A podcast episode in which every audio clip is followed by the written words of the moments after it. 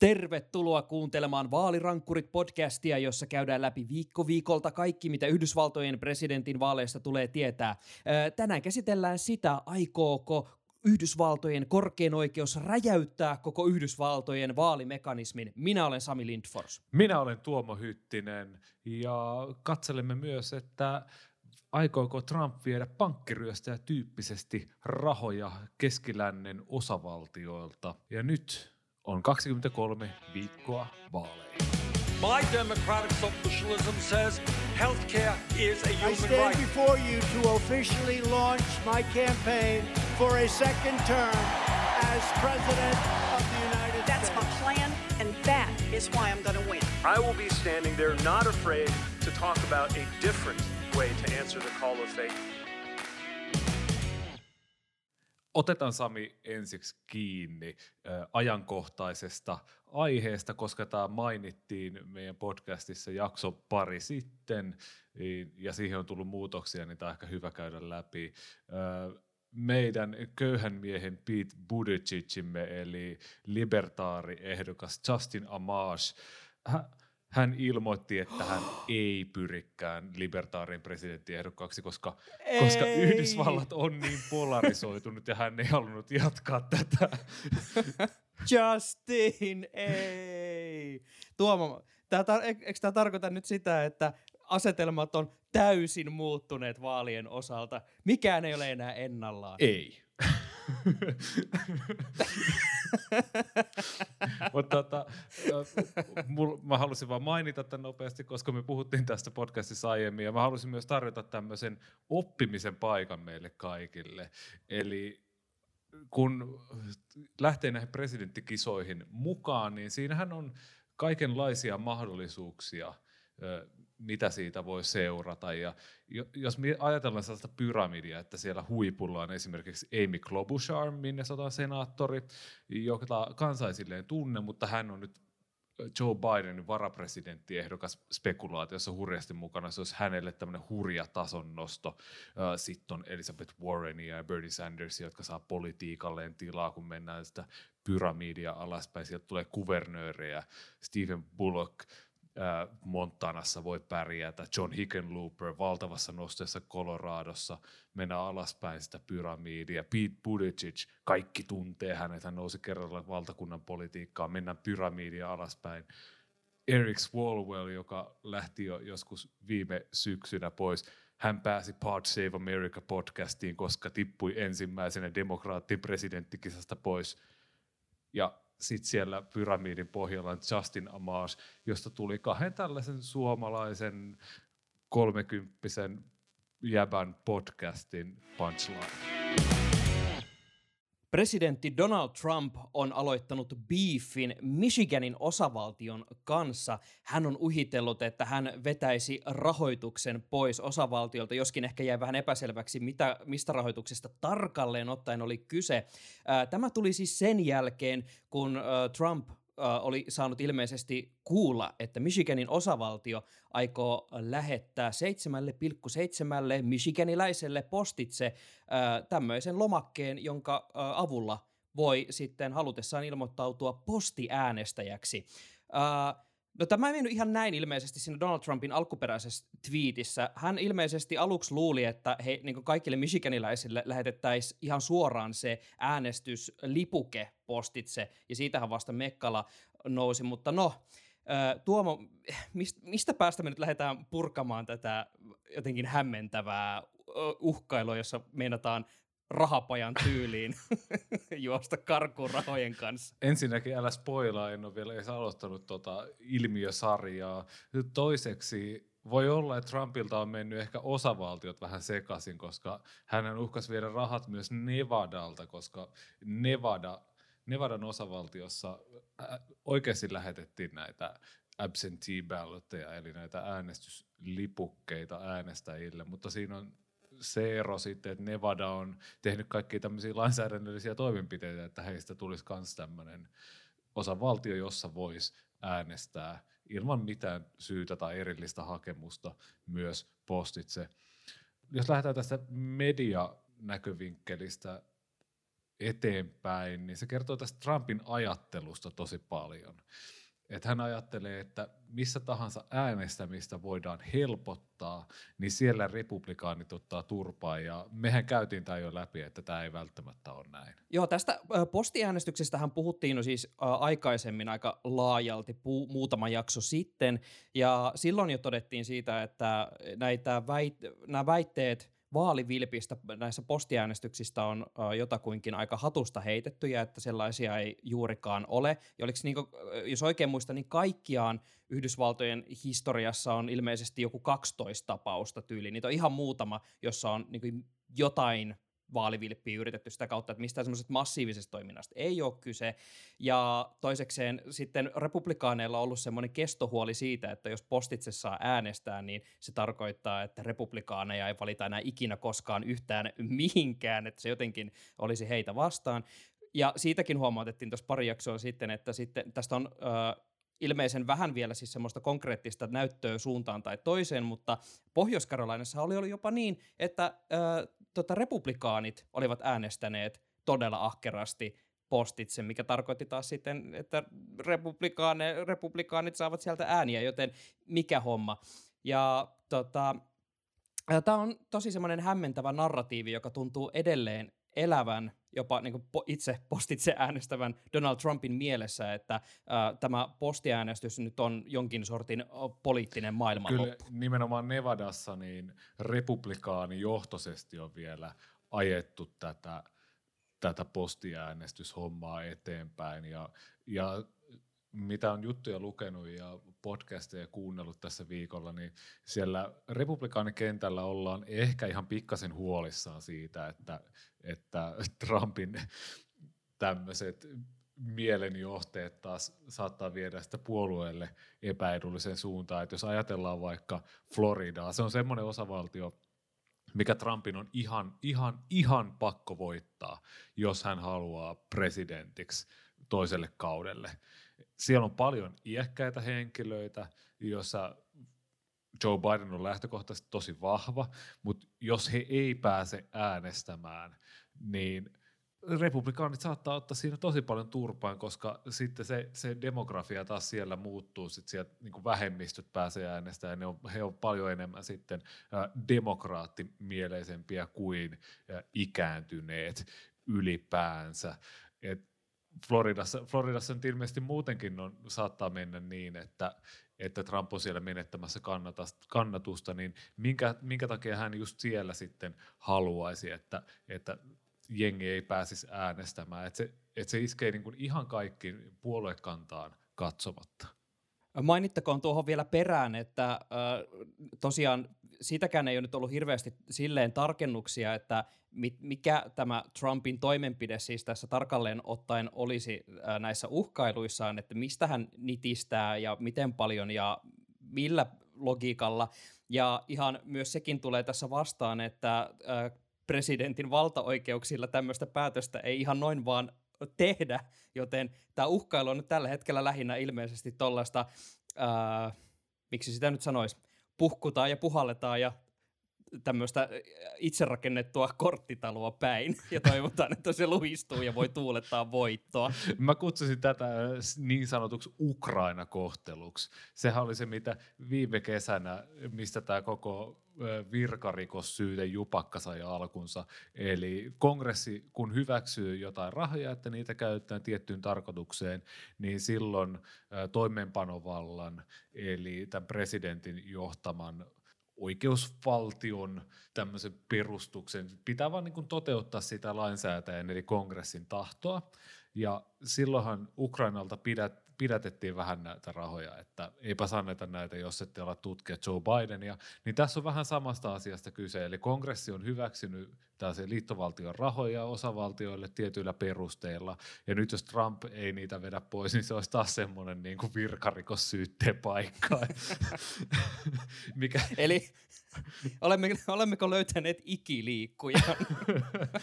no si- ei, mutta siis tämä on oikeasti vähän sitä, mitä pelättiin. Niin kuin demokraatit on pelännyt silloin, kun Trump vapautettiin tästä virkasyytteestä, että nytkö niin kuin peto on päässyt irti. Mutta sitten taas toisaalta Trump on uhkaillut näitä aina aiemminkin ja eiköhän niitä aina ole toteuttanut.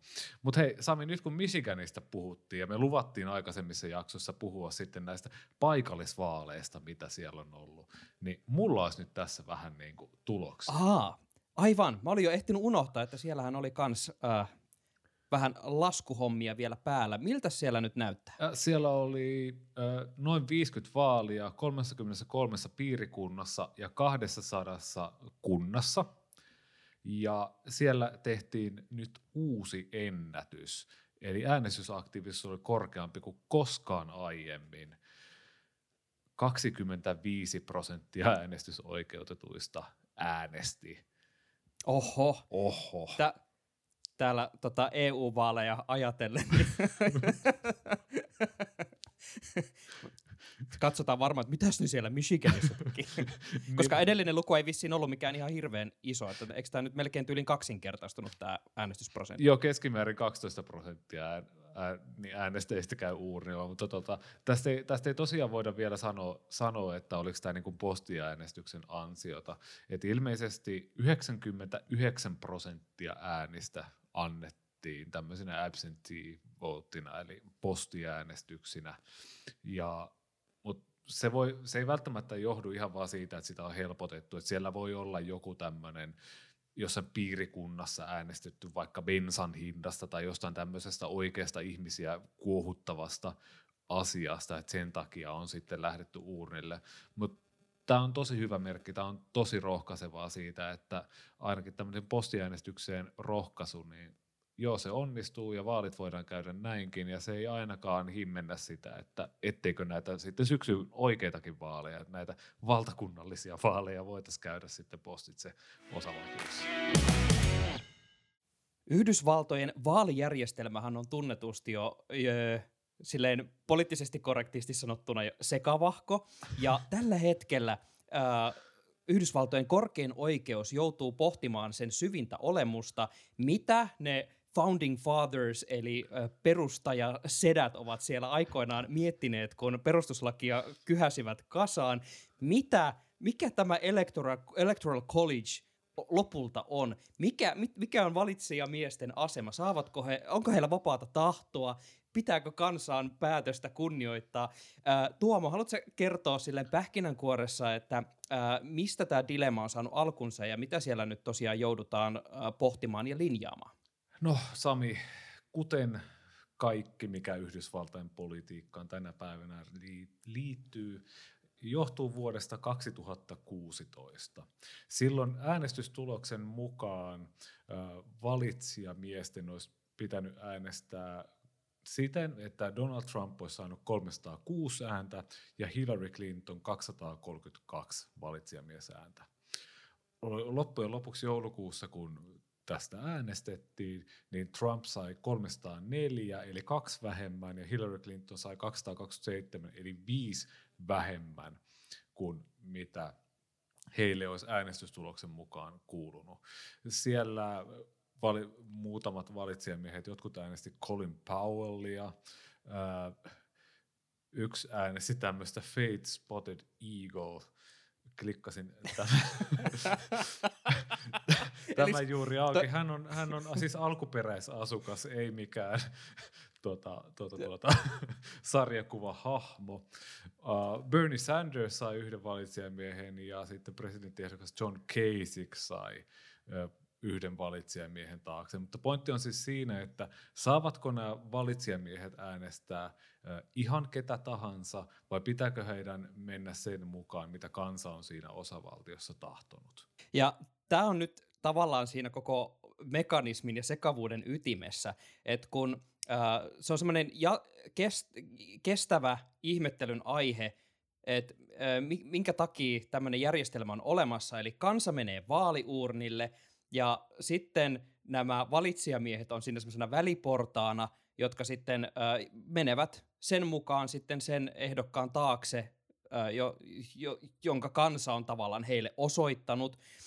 Mutta sitten äh, alun perin tämä järjestelmä on kuitenkin luotu sitä ajatellen, että on olemassa tämmöinen demokratiaa oikova järjestelmä, että nämä valitsijamiehet tietävät kansaa paremmin ehkä ketä pitää äänestää, että kene, kuka on sopivin presidentiksi, että on semmoinen kompromissi sit siinä välissä, että ei haluta kansalle suoraa valtaa, vaan halutaan myös tämmöinen eliittirykelmä, joka pystyy kaikessa viisauksissaan sitten tämän asian päättämään. Joten tämä on silleen jännä pohdiskelu, että jos tälle, näille valitsijamiehille annetaan täysi vapaus valita, niin mikä helvetin pointti on järjestää enää mitään vaaleja, missä kansa menee niille vaaliurnille, koska nämä tyypit sitten saavat ihan vapaasti sit valita, että ketä he äänestää. Kun taas sitten, jos pysytään tämmöisessä mekanismissa, jossa heidän pitää noudattaa sitä ää, kansan tahtoa, vaikkakin ää, käsittääkseni suurimmassa osassa osavaltioissa vaikka saattaa olla semmoisia linjauksia, että heidän tulee noudattaa sitä kansantahtoa, niin siitä ei välttämättä rangaista. Eli tavallaan on semmoinen takaportti, jossa he pystyvät sitten oman tunnon mukaan tarvittaessa ainakin osassa osavaltioissa liikkumaan kansantahtoa vastaan, mutta jos heidät sitten sidotaan siihen kansalaisten äänest- antamaan äänestystulokseen, niin mikä pointti on, että siellä hengaa sitten näitä pukumiehiä semmoisena ihmeellisenä väliportaana siinä välissä. Tuoma, miten sä ajattelet tästä? No se syy, minkä takia tämä, tämä väliporras on tässä, on se, että se tasapainottaa vähän niin kuin Suomessakin vaalijärjestelmä silleen snadisti tasapainottaa sitä väkirikkaiden itä- ja länsirannikon suurten kaupunkien tämmöisten väestökeskittymien valtaa suhteessa tämmöisten harvojen asuttujen osavaltioiden populaatioon. Eli jos, jos mentäisiin suoraan sellaiseen, että, että olisi niin kuin Suomessa presidentinvaalit, että se, joka saa eniten ääniä, se voittaa, niin silloinhan republikaanipresidenttejä ei valittaisi tyyliin enää ikinä. Se, se, siis se, se, rake, se rakenteellinen vinouma demokraattien puolelle on jotain 5-6 prosenttiyksikön luokkaa. Muistaakseni se on aika iso se rakenteellinen vinooma tälleen väestöllisesti. Et sitä tarvitaan tasapainottaa sitä valtaa just tämmöisten niin maaseutuun, harvaan asuttujen alueiden ja sitten väestökeskittymien välillä. Mut siis, niin, Suomessa oli varsin tasapainoinen kekkoskausi, kiitos valitsijamiesjärjestelmän. Joo, ja jos, jos valitsijamiesjärjestelmän historiasta, niin tota, alun perinhan siis tämä toimi hirveän hyvin se parikymmentä ekaa vuotta Yhdysvalloissa, kun silloin ei ollut tämmöisiä poliittisia puolueita ollenkaan.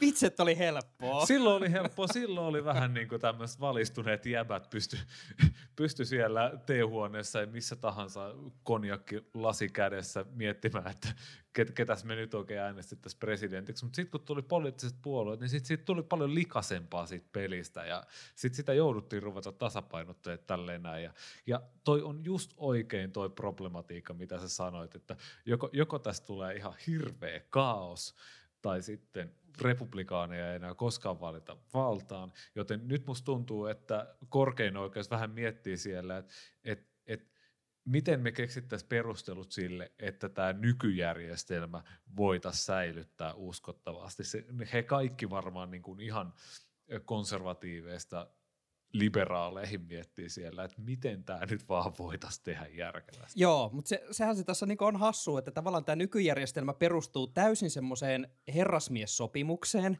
käytännössä, ja tavallaan, jos, jos on edelleen on tämä tämmöinen todella perusteellinen filosofinen ristiriita, joka nyt täytyy ratkoa, ja musta tuntuu, että nyt, niin, nyt sille tota, korkeimmalle oikeudelle on ojennettu granaatti, josta on otettu se sokka irti, ja nyt niiden pitää miettiä, että mihin suuntaan ne sen heittää ja minkä osan ö, koko mekanismista ne sitten päättää räjäyttää. Kaiken takana on twiittiosiossa. Otamme tällä kertaa twiitin rapakon tältä puolelta. Tietokirjailija ja toimittaja Maria Annala twiittasi kaksi päivää sitten, 19. toukokuuta näin. Trump says he's now taking the drug he's been advocating as a miracle cure for COVID-19. Not because he has the disease, but in the hope the drug can prevent him from catching it. If true, this would seem to show he actually believes his own message. Eli Trump, Donald Trump pari päivää sitten kertoi, että hän syö tällaista hydroksiklori Klorokiinia. Kiitos Sami. Ei siksi, että hänellä olisi tämä COVID-19-tauti, vaan sen takia, että se toimisi tämmöisenä estolääkkeenä. Ja siis tämä Maria Annalan twiitin loppukaneetti on niin kaunis, että jos tämä on totta, niin tämä vaikuttaa siltä, että Trump itse asiassa uskoo omiin puheisiinsa. Sami, uskot sä itse, kuinka usein kun sä puhut? no ainakin tota, tällä hetkellä, niin tätä podcastia tehdessä, niin välillä tuntuu, että, että ei hitto, että ei, ei, eihän tule mitään järkevää ulos tällaisessa yhteydessä. Tota, äh, mä oon siis silleen, niin kuin mä oon tavallaan, vitsi, mitähän mä tämän edes muotoilisin. Siis mä kuitenkin haluan yleensä uskoa, että äh, Trump – niin kuitenkin ö, puhuu totta, että hän ei silleen tietentahtoen valehtele, mikä on niin kuitenkin semmoinen tietoinen teko siitä, että hän yrittää huijata. Mutta sitten tämä hydroksiklorokiinin ottaminen on ollut semmoinen tosi kognitiivista dissonanssia aiheuttava ö, keissi, koska mä en tiedä, että kumpi on huolestuttavampaa. Se, että hän niin oikeasti ottaa sitä malarialääkettä, josta ihmiset kuvailee suorastaan, että aivan kuin olisi ripuloinut sielun ulos sitä ottaessa, että sitten tulee niin huono olo, vai sitten se, että hän niin valehtelisi että ottavansa sitä, jolloin hän näyttää vain vaarallista esimerkkiä kaikille. Jenkeissähän oli tässä keväällä jo semmoinen tapaus, että kun hän oli aiemmin tästä jo puhunut, että hydroksiklorokiini pitäisi olla nyt tämä the-hoitokeino tähän COVID-19-tautiin, niin pariskun, pariskunta joutui sairaalaan ja tämä mies tästä pariskunnasta kuoli kun he olivat vaan menneet kauppaan ja ottaneet jotain, missä lukee klorokiinia. Ja nyt en muista, mihin se oli tarkoitettu se klorokiini, mitä he olivat päätyneet ottamaan, mutta siis se oli jotain eläimille tarkoitettua, mistä sitten aiheutui tota vakavia seurauksia. Ja Tuomo, mitä mieltä sä oot, että kumpi, kumpi on pahempi se, että äh, hän tosiaan ottaa ainetta, mistä voi, niin kuin, kukaan ei tiedä varsinaisesti, mitä se tekee tolleen, että hän vaan sitä napsii, vai se, että hän vaan sanoisi muuten vaan napsivansa sitä. Donald Trump on kuitenkin Yhdysvaltain presidentti, että jos hän jotain napsia siellä terveydentilassa tai muutoksia tapahtuu, niin siihen varmaan reagoidaan asianmukaisesti. Mutta se että, se, että joo, hän uskoo omiin viesteihinsä, niin se on mun mielestä Maria Annalalta erittäin hyvä huomio, koska Trump on patologinen valehtelija. Hän uskoo pystyvänsä öö, viemään mediaa niin kuin ihan, ihan mihin suuntaan, mihin hän haluaa ja keinoja kaihtamatta. Ja hän tietää, että hän ei useinkaan puhu totta. Et siinä mielessä tämä, on niin kuin merkittävää. Mutta sitten myös se, että, että kun tästä on, hän on oikeasti Yhdysvaltain presidentti ja hän neuvoo, näyttää esimerkkiä tällaisessa terveydelle vaarallisissa asioissa, niin tuota, mä ehkä toivoisin, että hän rupeaisi sitä valkaisuainetta vielä juomaan noissa pressitilaisuuksissa. että sitten sit olisi niinku all in, niin sitten voisi olla, että hän elää niin kuin todella opettaa. Kiitos, että kuuntelit jälleen yhden jakson Vaalirankkurit-podcastia ja jälleen kerran muistutuksena, että meidät löydät kaikista suosituimmista podcast-palveluista, niin käy ihmeessä laittamassa sieltä seurantaan, niin saat aina uusimmat jaksot suoraan applikaatioon, millä tykkäät meitä kuunnella. Ja kannattaa käydä myös seuraamassa meitä Twitterissä at Vaalirankkurit podcast – siellä, siellä jaetaan aina mielenkiintoisia artikkeleita ja kuvia ja meemejä, mitä kaikkea näissä podcast-jaksoissa aina mainitaan, niin jos tulee tilanne, että olet kuullut, että kuvailemme jotain hassun hauskaa meemiä tässä äänen välityksellä, niin todennäköisesti voit käydä katsomassa sen sieltä Twitter-tililtä. Jos tunnet valitsijamiehiä, valitsijoita, miehiä, tai vaikka valkaisuaineen myyjiä, niin kerro meistä hänelle. Levitä vaalirankkureiden ilosanomaa. Me palaamme ensi viikolla ja silloin etsimme Joe Bidenia. Missä hän mies mahtaa olla?